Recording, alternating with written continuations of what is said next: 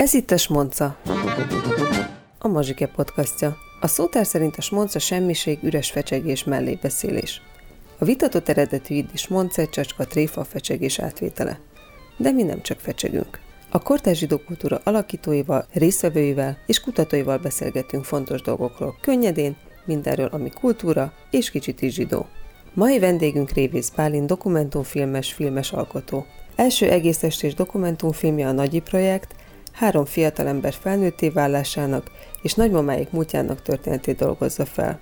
Olimpiai Törzs című filmje a Borneói esőerdő pusztulását tárja fel. Filmjei mellett beszélgettünk a felmenőink és utódaink iránti felelősségérzetről, arról, hogyan nem szabad a holokausztról filmet csinálni, hogy mit jelent a közszolgálatiság, és hogy a dokumentumfilm, mint műfaj, mennyire képes arra, hogy megváltoztassa azokat a folyamatokat, amelyekre felhívja a figyelmet. Hogyan emlékszel a gyerekkorodra? Milyen gyerekkorod volt? Milyen gyerek voltál? Nagyon boldog gyerekkorom volt szerintem, egy nagyon szerető közegben nőttem föl.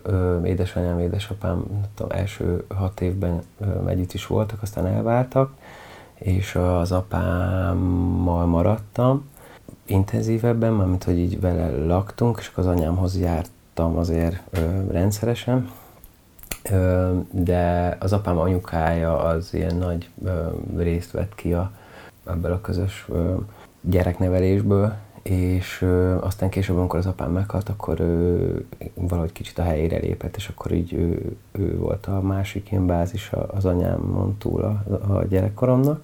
Hát ilyen klasszik, kertvárosi környezetben nőttem fel, kertel, nagy baráti köre volt a szüleimnek, és, és sok barátnak hasonló időben volt gyereke, úgyhogy volt egy ilyen gyerek csapat, akikkel együtt nőttünk föl, meg aztán később ilyen táborok mentén ez így bővült ez a csapat, és akkor az így elég meghatározó a mai napig ilyen baráti körszinten. Egy, jártunk egy ilyen balatoni táborba, és akkor ott az nagyon sokat adott így mindannyiunknak. Ez a nagymamád, akiről beszéltél, ő az a nagymama, akiről a film készül? Ah, igen, igen, a másik nagy ő már nem él, vagy nem is élt, amikor én már megszülettem. Mennyire kellett átalakítani a kapcsolatodat a nagymamáddal, hogy belekerüljetek ebbe a filmbe, vagy hogy létrejöhessen? Nem kellett úgy igazán, tehát maga a, az ilyen alap helyzet, vagy gesztus, szemlélet, hogy így megosztja a történeteit, és így őszinték vagyunk egymással, az adott volt, a közelség az ugye exponenciálisan megnőtt, ahogy az édesapám meghalt, de amúgy is elég közel voltunk. Ilyen bizalom szinten, meg, meg őszinteség szinten szerintem mi jó helyen álltunk, így egymással, ahhoz, hogy egy ilyen dologba így belekezdjünk, az, hogy, hogy ezt így közé tegye, vagy hogy, igen, hogy ő közé tegye, az, szerintem az egy ilyen,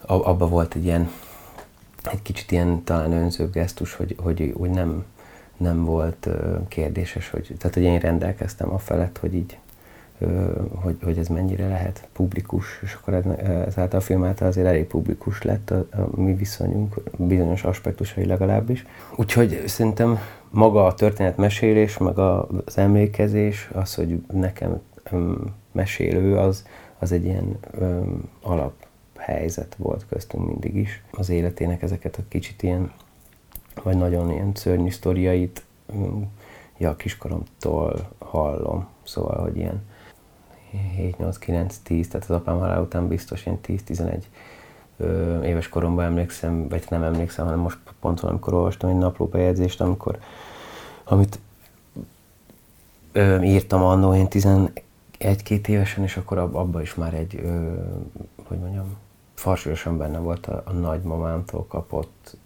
történet, hegy, meg, a, meg az az identitás, amit ő képvisel. Volt olyan, amit te nem akartál, hogy publikus legyen? Mm, nem. Nekem nem volt. Igazából így visszagondolva erre a filmre szerintem, ha valami hiányzik belőle, akkor az talán pont az, a, az hogy az én, hogy mondjam, pszichés, ö, vagy igen, pszichés identitásom, vagy, a, vagy, a, vagy azok a kérdések, amik így igazán foglalkoztat tartják a, így a bensőmet, amik ilyen személyesebb dolgok, azok így kevésbé kerültek bele, mint mondjuk a másik két fiúnak a, a, a, az ilyen belső elemei. De valahogy az nem, ez így nem világdott ki a készítés alatt, és aztán most így retrospektív visszagondolva így érzem ezt, meg beszélgettem sok emberrel, hogy talán ott van egy ilyen, egy ilyen egyenlőtlenség a három unoka karakter között. És most már meg tudnád fogalmazni, mihez? Az anyámhoz való viszonyom és az anyám és a nagyanyám közti ö, ö, viszony szerintem az egy ilyen fontos eleme ennek. Aztán a, aztán a, a kontrollhoz való viszonyom, hogy milyen, mind munkában, mind fogyasztásban, mind ö, az életem minden aspektusán az, hogy mi az, ami, ami egy ilyen tudatos döntés, hogy valamire azt mondom, hogy nem, és mi az, amire meg csak így azért mondok igen, mert, mert, mert felmerül egy helyzet, és nem nincs végig gondolva. Említetted ezt az identitást, ami a nagymamától jön. Ez mi? Egy nagy, szigorúan ateista, igazából a, a, az ilyen belterjesség, meg a, meg a pozitív vagy negatív diszkrimináció ellen végtelenségig ellentartó, empatikus, vagy esetekkel szemben egy nagyon erős ilyen ö, figyelés ö, szerintem az, ami így jellemző erre talán, hogy az, aki nem tudja megvédeni magát, azt többszörös erővel meg kell védeni. És a belterjesség, az miért, hol találkozott a családod ezzel a problémával? Hát nem az egész családom, a nagyanyám nyilván a zsidó identitása, vagy a nem létező zsidó identitása mentén volt egy ilyen, egy ilyen, vagy van egy ilyen, talán egy ilyen alapvetés, hogy így, hogy az, ahogyan a mondjuk ilyen zsidó közösségek pozitív diszkriminálják egymást, vagy egymással kapcsolatban, vagy egymás helyzetbe hozzák, az is ugyanolyan igazságtalan, vagy, vagy, vagy nem korrekt, mint, mint hogyha negatív diszkrimináció lenne, szóval ilyen szempontból talán. Neked van olyan emléket, hogy ő ezt a pozitív diszkriminációt visszautasította, akár egy konkrét helyzetben? Nem találkozok ebben szerintem annyira, de maga mondjuk az, hogy hogy mondjuk egy kapcsolódás, egy ismeretlen nem való kapcsolódás során, hogyha mondjuk kiderül, hogy vannak zsidó felmenőim, és ez indít el egy beszélgetést, akkor azt megpróbálom eh, inkább valós értékek alap mentén való kapcsolódásra váltani. Tehát, hogy tényleg olyan dolgokról beszélünk, amik úgy a ember, minket, mint embereket érdekelnek, és nem minket, mint zsidó felmenőkkel rendelkező lényeket. Te magadat hogyan apostrofálod ebben a tekintetben? Ez egy nagyon nehéz kérdés, lehet, hogy hülyeséget fog mondani. Szerintem egy olyan környezetben, ahol ez számít, mármint az, hogy mondjuk adott esetben negatív diszkrimináció szempontjából számít, abban a, egy ilyen közösségben én ezt szeretem felvállalni, mert hogyha ez tényleg számít, akkor én legyek e szerint megítélve rosszul.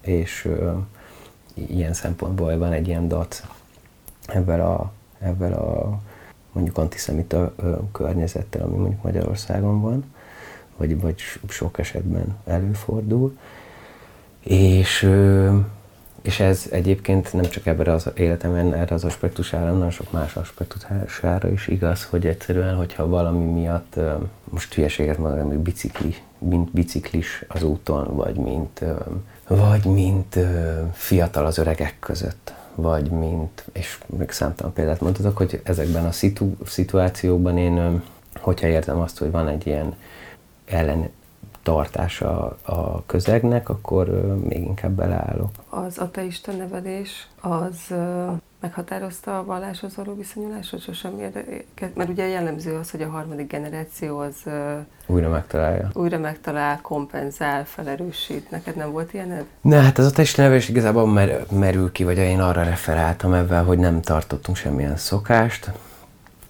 a környezetünkben vannak olyan emberek vagy közösségek, akik tartják a szokásokat, ezekkel lehet, vagy tudunk is menni, vagy én tudok menni, tehát a nagyban annak vannak ismerősei, akik adott esetben mondjuk tartják, tartanak zsidó ünnepeket, és akkor azokkal, szóval van, van nekem nincs bajom, az egy ilyen, az izgi, ugyanúgy izgi, hogy mm, mondjuk egy református temetésre elmenni, vagy egy nem tudom, bármilyen mondjuk hindu templomba, vagy nem tudom.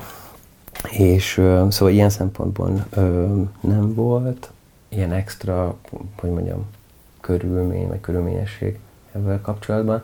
A, ami nekem, ahol ezt felfedeztem, szerintem az akkor a pubertáskorom, és akkor az abba az iskolába, vagy abba a közegbe, ahol felnőttem, ott körülvett tulajdonképpen a zsidóság, nagyon sok barátom van zsidó iskolákból, meg a középiskolákból, és ezeknek a gyerekeknek, vagy akkor gyerekeknek, tehát a társaimnak az egy részének van, van sokkal erősebb zsidó identitása, de a lényeg a lényeg, hogy valahol inkább ez egy ilyen kulturális közegként határozódott meg, amiben, amit így, amit így elkezdtem megérteni tínédzser koromban, és valahol ebben elhelyezni saját magamat, meg az egész ilyen belterjes budapesti értelmiségi közösségben ezt a, ezt a dimenziót így megérteni, hogy ez, hogy ez mit és hogy jelent. Hogyan lettél filmrendező? Kacérkodtál a színészettel is, ugye?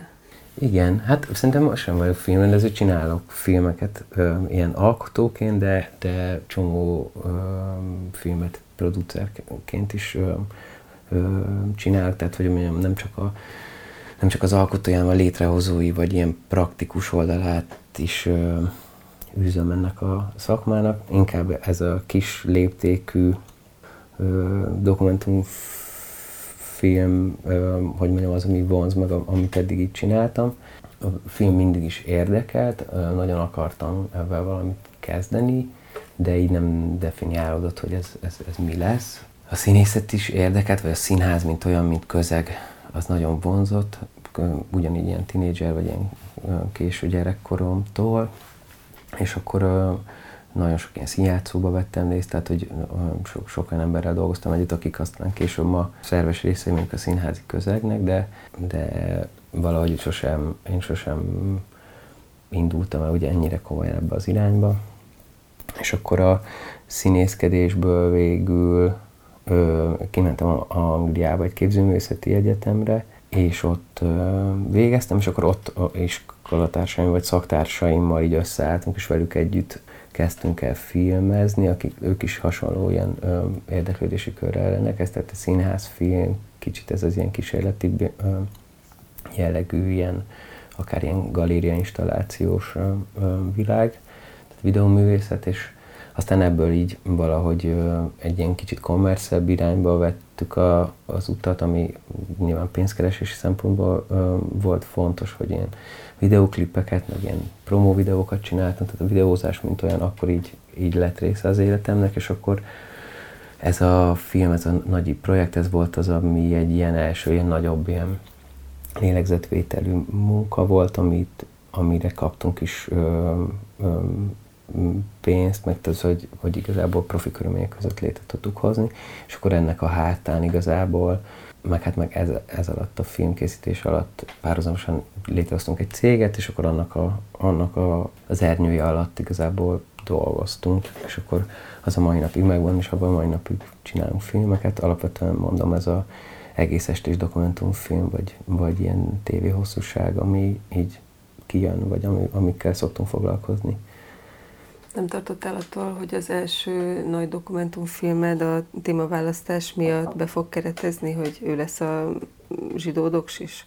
Nem, mert nem, nem erre hegyeződött ki a történetet, direkt nem, attól függetlenül, hogy a, a, az egyik, hogy mondjam, történetszállnak ez egy ilyen erősebb része, de maga a, a, a film narratívája vagy, vagy elbeszélése az nem erre hegyeződik, nem ez a fokális pontja, hanem inkább egy ilyen, inkább egy ilyen újraélés, vagy megélés, meg nagy szülők, nagy unokák közötti kapcsolat, vagy kapcsolódás, vagy ilyen transzcendens pillanatoknak a megismerése, vagy felfedezése az, ami, ami, így a, ami így a, talán a film fókusza lett, vagy legalábbis én most ennek élem meg, és akkor így ö, fel, egyébként felmerült a készítés alatt, hogy, hogy hogyan nem akarunk holokauszt filmet csinálni, és, és erre abszolút voltak válaszok, hogy így meg így nem akarunk. Hogy nem? Nem ezekre a történetekre hegyezzük ki a, a, mondjuk a nagymamámnak a bemutatását, nem a legdurvább, legvéresebb sztorikat emeljük ki, és, és arányaiban egyszerűen ez csak egy, egy epizódja az életének, tehát e, e, emellett a, a, az hogy mondjam, a, a, a munkája, a hivatása, az ideológiai ö, hitvallása, a hozzám való vagy egymáshoz való kapcsolatunk sokkal nagyobb farsúlya kerül be a történetbe, és akkor így igazából ez csak egy elem lett, egy ilyen egy inzert, vagy egy epizód, vagy valami ilyesmi. Hogy van most a nagymamád? Jó, van, 94 éves, ö, hát van, mm, hogy mondjam, az járnak hozzá ápolni, naponta többször is, meg gyógytornázik, meg meg, meg így igazából karban van tartva, és hát nagyon sok barátja, meg a tanítványa a mai napig látogatja, szóval én ahhoz képest, hogy nem nagyon jár el otthon, ahhoz képest azért elég vastag szociális életet él. Szerintem jól van, hát nagyon utálja azt, hogy otthon van. Tehát, hogy ennek hiányzik neki azért a, a pesgés, de az, hogy én, én most nekem nincs kapacitásom annyit így őt így vinni ide-oda, amoda, meg igazából sok esetben nem is feltétlenül működne ez, még akkor is, hogyha jól hangzik, de, de mondjuk nem tudom, azért egy éve vagy másfél éve, két éve voltunk Svédországba, meg elmentünk nyaralni, nem tudom, valahova Dunaföldvár magasságába, szóval hogy azért lehet vele. Meg amikor megszületett a kisfiam, akkor a kisfiunk, akkor be, bepattant egy taxiba, és ide jött meg látogatni. Szóval, hogy amúgy ő akar, megcsinálja is. Hogy érzed, ez a te felelősséged most róla gondoskodni? Ő, hát részben van a nagynéném, tehát neki még két gyereke volt, az mm. apám meg a nagynéném, és akkor az apámnak a felelősséget ezt hát úgy, ahogy én megpróbálom azért, vagy annak így eleget tenni, de azért a nagynéném jóval nagyobb ö, intenzitással vesz részt az életébe, ő nyugdíjas most már, szóval kicsit nagyobb kapacitása van talán erre, de nem is csak ezért, hanem ez a napi kapcsolattartás az nekem nem megy, ez a reggel délben este, vagy reggel este hívogatni valakit, meg nem is nagyon, ja, szóval, hogy a, a magam módján az a heti egy alkalommal azért találkozunk, meg azért két-három naponta beszélünk telefonon, szóval, hogy van egy jelenlévő kapcsolat. Elképzelhető, hogy a nagymamád a te gyerekednek nem tudja már úgy átadni azokat a történeteket, mint azt az identitás, amit neked. Erre van ötleted, hogy ez hogy lesz? Hát remélem, hogy azért, azért valameddig eljutnak, mármint hogyha a kisfiunk már így, így mondjuk aktívan, vagy olyan időszakában az életének, amire mondjuk már aktívan emlékezne, akkor akkor még a nagymama, a nagyanyám él, de hogy nem hiszem, hogy ez, hogy mondjam, az, az intellektuális ö, szinten fog működni, inkább egy ilyen, egy ilyen testiség, vagy egy ilyen ö, érzelmi szinten, ami egyébként bőven elég, mert a nagymamámnak azért az, az a erőssége, mármint nem, mint hogyha intellektus nem lenne intellektusa, de hogy így, hogy mondjam, az, amit így kaptam belőle, szerintem nekem fontosabb az, hogy így, ahogyan ő az emberekkel bánik, meg ahogyan ö, így mi az a melegség, ami így árad belőle. Én a őserdő problematikájával foglalkozó filmed és a nagyi projekt között láttam párhuzamokat. Most én nem akarom elmondani, de hogy szerinted van, van közös pont ebben a két filmben? Hát egy triumvirátus, tehát három főszereplő van.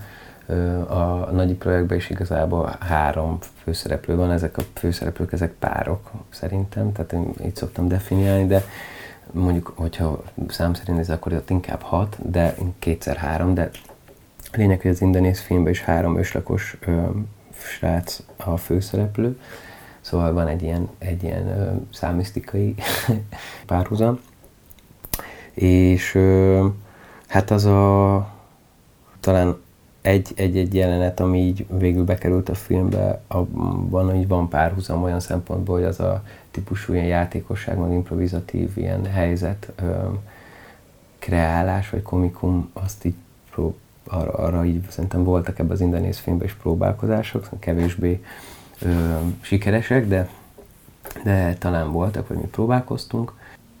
Az a baj, hogy kicsit ez, a, ez az indonész film, ez, ez egy ilyen nagyon kötött tematika mentén készült. Ez a német tévének készült, ott elég adottak az ilyen formai követelmények, és nem nagyon lehet ilyen klasszikus kereteken túl valamit egy kicsit így a személyesebb szinten is megkeresni, hogy, hogy egy ilyen nagyobb volumenű, mondjuk ilyen globális narratíva hogyan hat egy-egy ilyen pici közösségre, vagy egy-egy emberre, de ezt gondolom majdnem minden dokumentumfilmre igaz, úgyhogy nem mondtam semmit. Nekem majdnem ez, de én úgy fogalmaznám meg, hogy vannak törvények, meg jó dolog, hogy vannak szabályok, de nem megyünk vele sokra. Igen, tehát itt, itt ja, le, lehet a nagy is filmre is így ö, utalni ez ügyben, de, de, de azért igen, ez egy jóval ö, konkrétabb, ö, ilyen tények mentén ö, feltáródó történet. Számok, meg, meg rendelkezések, vagy ilyen törvények mentén működik a, a, az erdő, vagy a fakitermelés, meg a koncesziók kiosztása, ahogy Magyarországon is, és nyilván ezek a törvények sokféleképpen értelmezhetők, értelmezhetőek, és hát ez egy, ez egy ilyen izgi kérdés valahol. Igen, illetve benne van itt is a ha meg kell védeni azt, aki nem tudja megvédeni magát. Igen, ez egy ilyen szerintem nagy dilemma a dokumentumfilmeknél, hogy, hogy igazából hogy avval, hogy, hogy szórakoztatsz, vagy eljutatsz valamit, egy történetet, vagy egy, vagy egy mesét a nézőkhöz, abban mennyit teszel hozzá ahhoz, hogy azok a történetek mondjuk úgy át az életben, vagy a való világban változzanak, vagy, vagy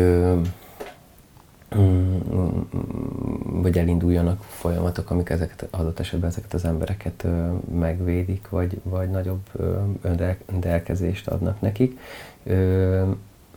Nekem nincs nem más eszközöm, tehát azon túl, hogy mondjuk a Budapesten majdnem elütnek biciklivel, akkor, akkor most már nem ordítozok az emberekkel, hanem így megpróbálok így nyugodtan izé, lenni, azon kívül így nem nagyon tudok. Most ez csak egy olyan példa, hogy, hogy mondjam, tehát a mindennapi életben. Mekkora léptékű problémák. Igen. Igen, meg hát annyi idő, hogy mire, mire ott valami változás bekövetkezik, addigra te már nem tudsz olyan intenzitással benne lenni ebbe, és hogy de hogy ez általában szerintem az összes ilyen segítő ö, foglalkozás, vagy segítő szakma szempontjából igaz, hogy, hogy mondjuk utókövetés nélkül egyszerűen nincs igazi változás. Tehát, hogyha ott hagyod, megtörtént mondjuk egy akció, vagy kettő, vagy három, egy bizonyos idő intervallumon belül, és ha nem vagy ott, nem tudom, három hónap múlva, meg tíz hónap múlva, meg tizenöt, tíz, húsz, akkor egyszerűen az így az esetek nagy többségében az úgy,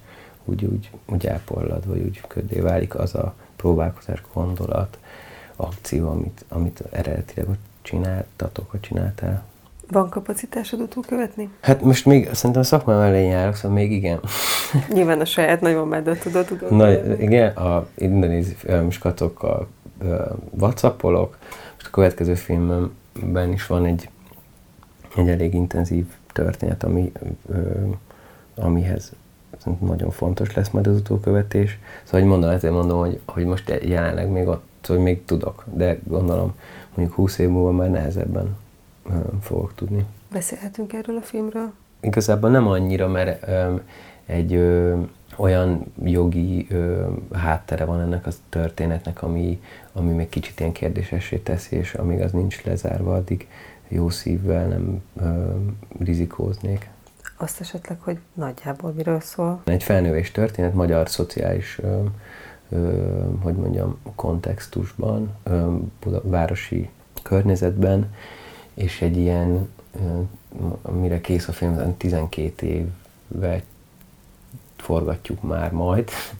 Egy fiúval csinálom, Mikulán Dávid nevű képzőművész sráccal, vagy médiaművész fiúval, akivel most már lassan 5 éve együtt dolgozunk, és, és ő kezdte el ezt a történetet, és én meg csatlakoztam 2017-ben, és azóta együtt csináljuk, és hát ha minden igaz, akkor idén vagy jövőre már befejeződik. Remélem, hogy a, a magyar közönséghez is el fog jutni mondjuk egy, egy, egy másfél éven belül, mert, mert nekik való. Mind dolgozol még? Most ö, van egy indiai ö, film, amit ö, producerelek, ami egy ö, nyugat-bengáli államban játszódik, a Gangesnek a delta vidékén, ahova a helyi népek igazából december meg január folyamán, amikor elviselhető az idő, kimennek piknikezni, és egy ilyen nagyon kavalkált környezet, szóval egy ilyen kolorlokál világ, ahol a legkülönbözőbb, nem tudom, tűzoltó dalárdától kezdve a nőegyleten keresztül, a civil szervezeteken át, a sima üzé, fiatal technokanokon keresztül, a politikai párt aktivistákon át, egészen elképesztő ilyen konstellációit látod az indiai társadalomnak, és ez egy ilyen eszéfilm, ami, ami ezeket a kis ilyen, ilyen kis ilyen tablók kat így összeköti, és egy-egy képet próbál a mai egyébként hasonló, magyar társadalomhoz hasonló cipőben lévő indiai társadalomról alkotni, és egy olyan fotós fiú, már 7 éve fotózza ezt a környezetet, és három vagy négy évvel ezelőtt megkeresett engem, meg egy kollégámat, egy indiai producerfiút, és, és akkor azóta mozgókép is forog, és abból lesz egy, szerintem egy hamaros, tehát mondjuk egy év, másfél múlva egy egész film. És most bemutatóra is készülünk? Most bemutatóra is készülünk, az egy másik, az, azt, is, ö, azt is producerként csináltam, az a Vig Mihályról egy ö, portréfilm, ami itthon majd szeptember 1-től megy a mozikba, menjetek és nézzétek. Augusztus 25-én a Szeszgyár közösségi kertben lesz egy ilyen kültéri nagy bemutató, ö, ingyenes premier vetítés, vagy premier előtti, és utána meg egy, a Gólya ugyancsak közösségi térben meg lesz egy ilyen koncertsorozat, három koncert, egy, két koncert, meg egy ilyen DJ set, és akkor oda ö, várjuk a népeket ö, ünnepelni. Víg Mihály magyar zeneszerzőről szól, aki egy ilyen elég ilyen kultikus figura volt a maga közegébe, Kis, kicsi ez a közeg, szóval nem egy ilyen országszerte ö, híres figura, de azért, de de azért vannak elég ö, közismert ö, elemei a karrierjének, például a Balaton nevezetű együttes, akkor a Trabant, akkor ennek az egész 80-as évek ilyen underground, new wave vonalnak egy ilyen meghatározó figurája volt. A Tarvélának a komponistája, a Sátántank a főszereplője, szóval egy, van, vannak azért izgi dolgok az életében, és egy ilyen nagy volumenű figura, aki így nem sztárolja magát, hanem kicsit egy ilyen, egy ilyen ár, árnyékban üldögélő bá, magyar bárdocska a mai napig aktív, és az ő életéről egy ilyen klasszikusabb hangvételű tévés ilyen portréfilm. Mennyire tudta a 80-as évekhez kapcsolódni?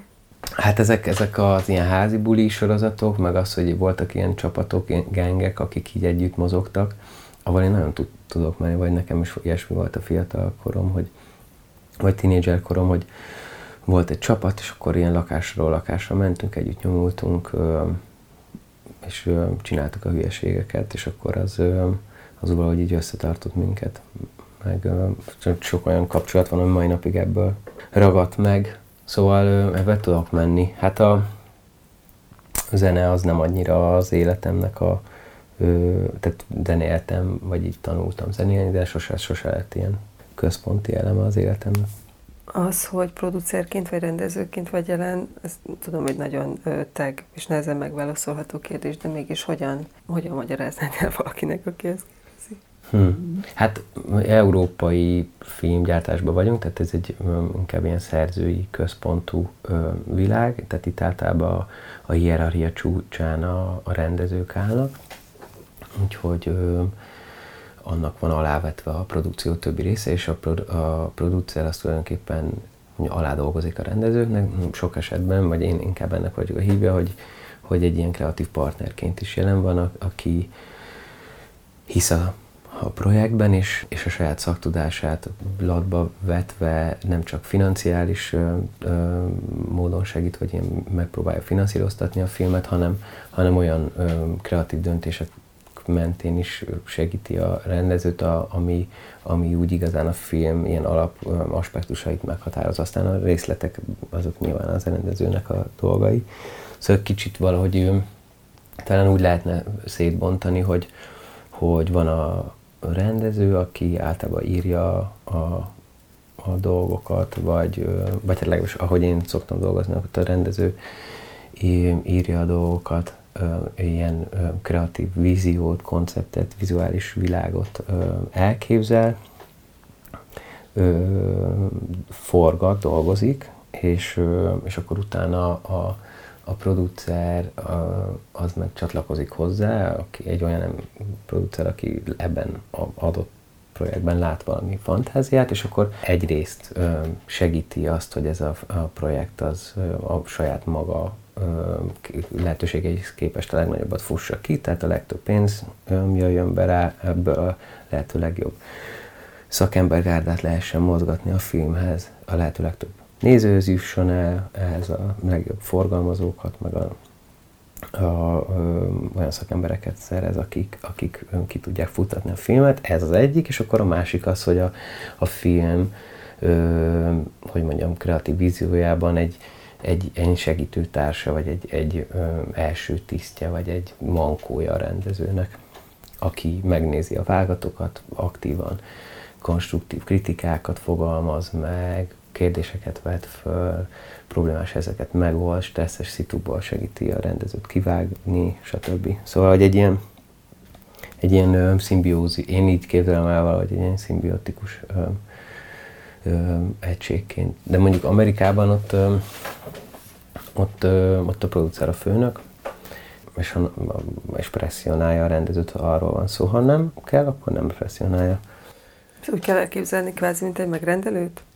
Hát ö, talán inkább mint egy ügynökséget, hogyha rá, nem tudom, az mennyire ismerős. Tehát, hogy van egy, mondjuk van egy kliens, van egy nagy cég, aki megrendel valamit, és akkor az úgy szokott lenni, vagy nem tudom, hogy mindenhol, de hogy mondjuk a reklám, vagy amit én ismerek a reklám szakmában, vagy akkor az kikerül egy, szeretnének valamit megrendelni, és azt a valamit, azt kiadják egy ilyen ügynökségnek. Az, az ügynökség az segít ezt a valamit jobban megfogalmazni, és keres hozzá olyan embereket, akik ezt létre tudják hozni. Tehát amikor a, a létrehozás alatt tulajdonképpen ez egy három láncszemes egység, ahol van a megrendelő, aki az ügynökségen keresztül kommunikál az alkotóval, és valahogy talán ilyen az amerikai rendszer is, hogy van egy, hogy a producerek inkább ezt az ügynökség középső embert hozzák, akik tulajdonképpen a megrendelő nevében is köteles, vagy nevem által kötelezve hoznak létre egy olyan produktumot, ami pénzt tud termelni.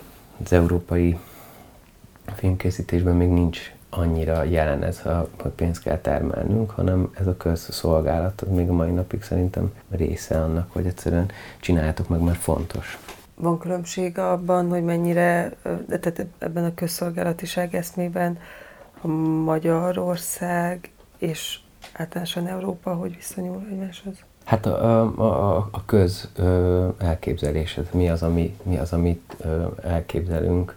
Szerintem abban vannak különbségek, hogy mit, mit képzel el mondjuk egy intézményi háttérje, egy államszervezet, egy, egy vezetés, egy pénzcsap, közszolgálatnak. Tehát mi az, ami a között szolgálja tulajdonképpen tök egyszerűen.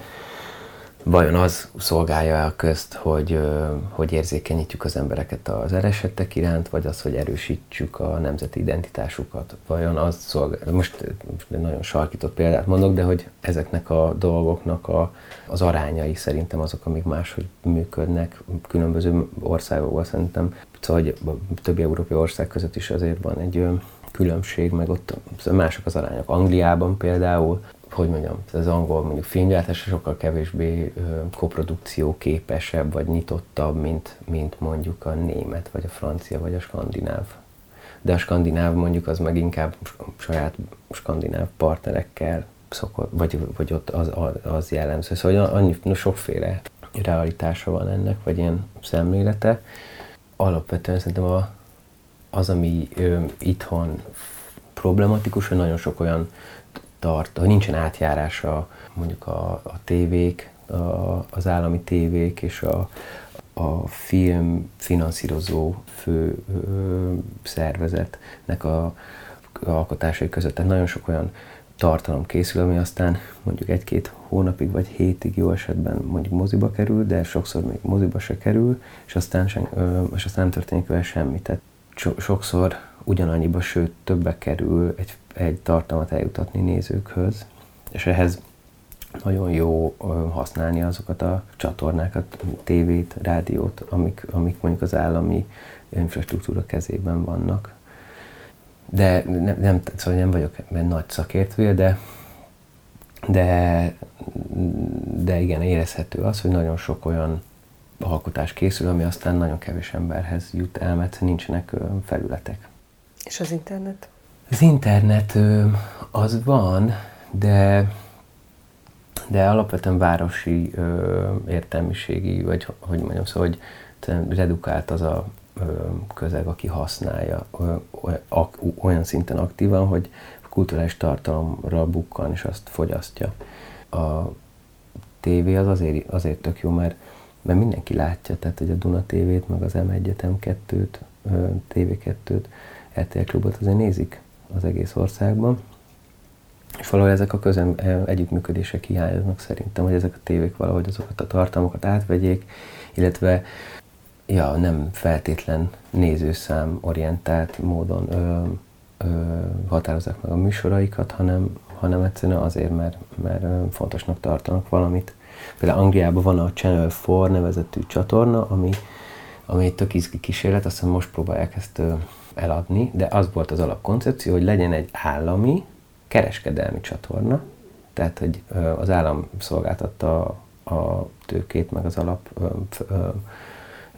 felszerelés, meg infrastruktúrát ahhoz, hogy létrejöjjön ez a csatorna, de az a csatorna reklámokat játszik, tehát elkezd termelni saját magának pénzt, és tulajdonképpen így kitermel olyan pénzeket, amit aztán újra investálhat tartalomgyártásba.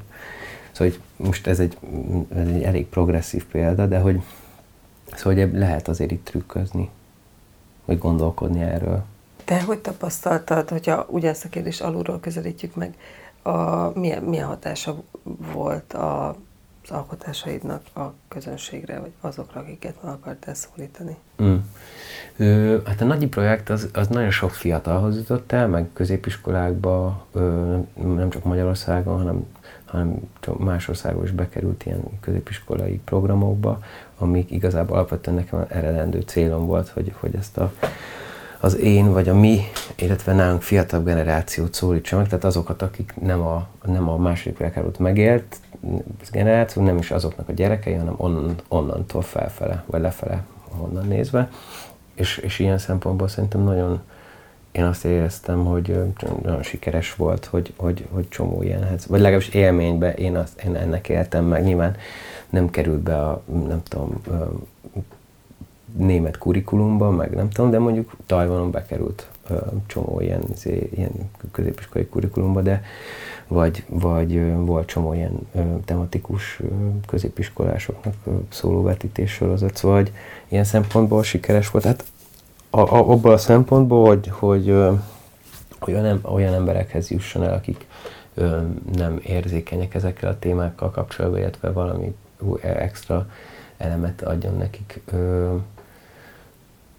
olyan szempontból nem ez, de hogy más tartalom sem nagyon jut el. Tehát egyszerűen valahol az, aki elmegy moziba, vagy, vagy netes platformon egy dokumentumfilmet választ, az, az egy bizonyos típusú ember, és az a, ez a típusú ember ennek a Szóval ők, őket kevésbé lehet, szóval nagyon sokban közös az a szemlélet, ahogy mondjuk a világot látjuk ezekkel az emberekkel, így igazából hatását tekintve nem jut el olyan közönséghez, vagy közösséghez, aki, ő, akire úgy igazán hat, hatna. Tehát igazán hatna, én azt értem, hogy, hogy, hogy tényleg radikálisan vagy fundamentálisan megváltozon a, a gondolkodása. És szerintem ez a, ez a legizgibb ebbe az egészbe, hogy, hogy ezt hogyan lehet megcsinálni. Akár e tekintetben, akár a magánéleted, karriered, szakmai fejlődésed, jelenfejlődésed tekintetében van-e víziód arra, hogy 20 év múlva hol vagy és mit csinálsz? Hát most, hogy megszületett egy gyerekünk, így igazából, hogy ez elég, hogy mondjam, kötött, tehát 20 év múlva biztos vagyok benne, hogy vele kapcsolatom lesz, és éppen ő akkor valószínűleg önállósodás mentén fog így kirepülni a, a közös életünkből, szóval ezt, ezt így látom. Azt, hogy, hogy itthon, vagy külföldön, engem miért én szívesen mennék még külföldre világot látni, meg van, vannak így elképzelések, hogy milyen irányokba, le, lehetne így menni.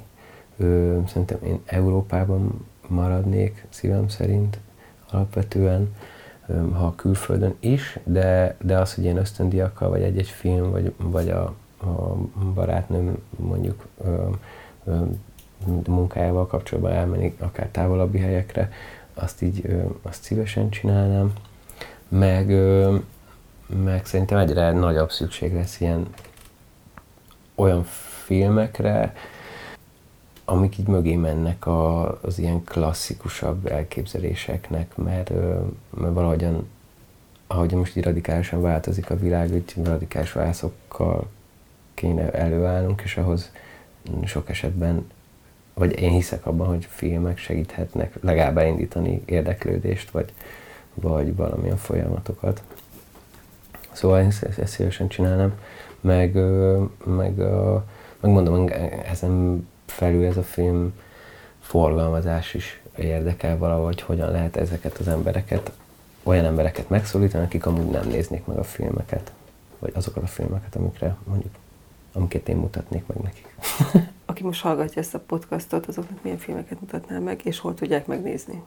Hát mutatnék nagyon szíves. Például most megnéztem a, a Fleabag című sorozatot megint szóval másodszorra, azt, azt, azt nagyon ajánlom, az egy brit uh, sorozat, egy, egy, uh, egy, uh, egy lánynak a története, aki a főszereplő és meg az író is ennek a sorozatnak, egy komédia, egy kicsit ilyen fekete komédia, klasszikus brit uh, uh, kontextusban, vagy angol vagy londoni kontextusban, és, és eszméletlen izgalmas módszerekkel meséli a történetét, és hihetetlenül vicces, vagy lehet, hogy én erre különbevő vagyok, mert sokat, sok időt töltöttem ott, és de én szóval engem letaglózott ez, nagyon rég láttam ilyen, ilyen profil, meg izgin megírt ö, dolgot. Úgyhogy azt nagyon olyan Fleabag, az magyarul, ö, hogy hívják ezeket a kis cuccokat, amik... Bolha? Bolha, az.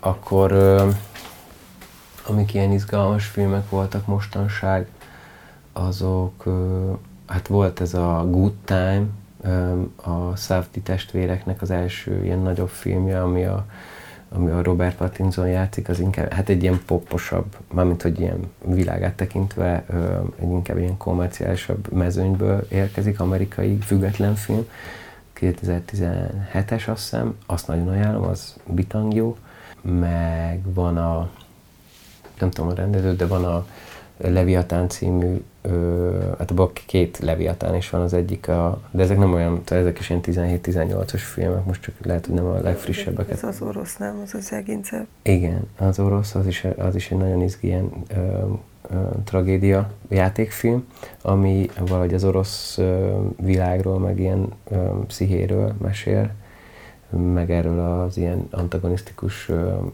különbségéről a, a, a, az autoritás és a, a, a, a, az emberi, hogy mondjam, alatvaló közötti um, konfliktusról, akkor uh, nagyon ajánlom Jorgos Latimos um, filmjeit, bármelyiket, um, görög-brit filmrendező, és mondjuk a ja nem, a Leviatánból van egy másik, az is nagyon jó, az, az egy ilyen kísérleti dokumentumfilm, egy halászhajón játszódik, nem tudom, azt 40 snit, és így a modern halászatnak, meg az egész ilyen környezetben való emberi működésnek egy ilyen gyönyörű lefestése, kritikája nekik van egy új filmük is, ami most jött ki, az az emberi testben, kicsit ilyen Osmosis Jones-os módon így játszódik, és egy, azt hiszem egy francia kórházban ugyanígy szavak nélkül az egész ilyen emberi testi folyamatokról szól, meg, ja, szóval vannak, vannak izgik egyébként, hogy hol lehet ezeket megnézni. Vannak ilyen, van a frame.io nevezetű oldal, ami igazából egy összesít csomó ilyen VOD platformnak a cuccait egyszerre lehet nézni. Nem tudom, hogy ez mennyire legális, de azt hiszem, hogy az. És akkor van a Mubi, ami ilyen művész filmforgalmazó, ugyanilyen net, internetes platform, meg, meg nagyon sok mindent lehet neten nézni szerintem, szóval csak rá kell keresni, és jó esetben megtalálod. Ezek között a filmek között egyetlen zsidó vonatkozása sem volt, téged nem volt különösebben? Ö, van, ami így, ö, van, ami így ö, érdekel, de hogyha most így, ja, most így elsőre megkérdezed, akkor nem, most nem, van egy eszembe jut, az 15-ös film, az egy, ö, de azt nem, azt nem, azt még nem címére sem emlékszem, azt Berlinben láttam, az egy elképesztő történet, egy haszid ö, ö, családban egy fiú, aki nem eszik, és, ö, és jár a Talmudba, és egyszerűen az apja egyre inkább így, így, így, így szégyeli magát a gyerek miatt, hogy egyszerűen nem eszik, és hogy nem szereti a saját testét, mert hogyha Isten szeret téged, akkor te szereted a saját testet, és az egészben van egy ilyen fura ilyen kettőség, és az például egy gyönyörű film volt, ami erről az egész ilyen zsidóindításról, meg arról, hogy, hogy, a, hogy ez hogyan csapódik le a mai mondjuk izraeli társadalomba, ez hogyan működik.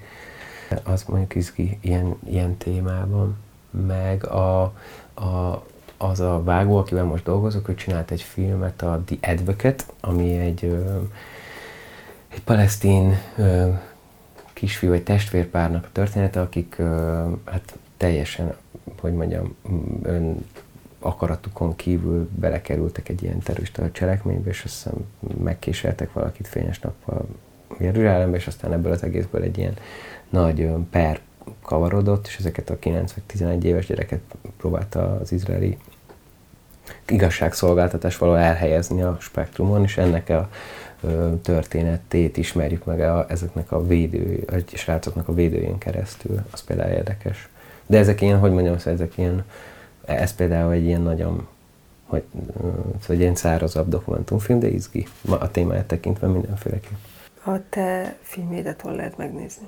Az én filmjeimet a verziótékában lehet nézni, a Cinegón, a Nagyi projektet, meg a Netflixen.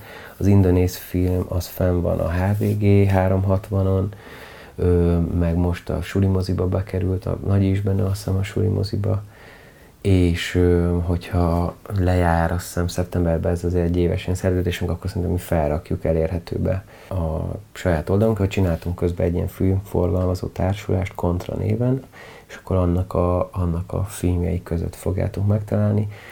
Mi forgalmaztuk például a választások előtt jött ki a 444-en az öt lecke a Demokrácia? Valami öt lecke, mit csak így referálunk A valóság leépítésről, vagy valami ilyesmi a címe ami egy német ö, produkció, Máté Bence magyar származású rendezőnek a filmje, meg a Szentpéteri Áronnak.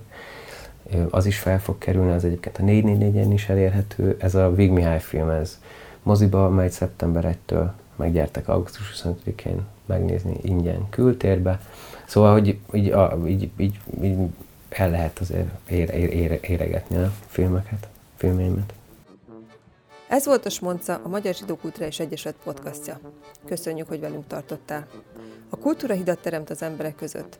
Ha te is fontosnak tartod Egyesületünk civil tevékenységét, kérjük támogasd a Magyar Zsidó Kulturális Egyesületet és a Magyar Zsidó Kultúrát. Legyél tagunk, kövess programjainkat, vegyél részt sétáinkon, és hallgass a Smoncát a következő hónapban is.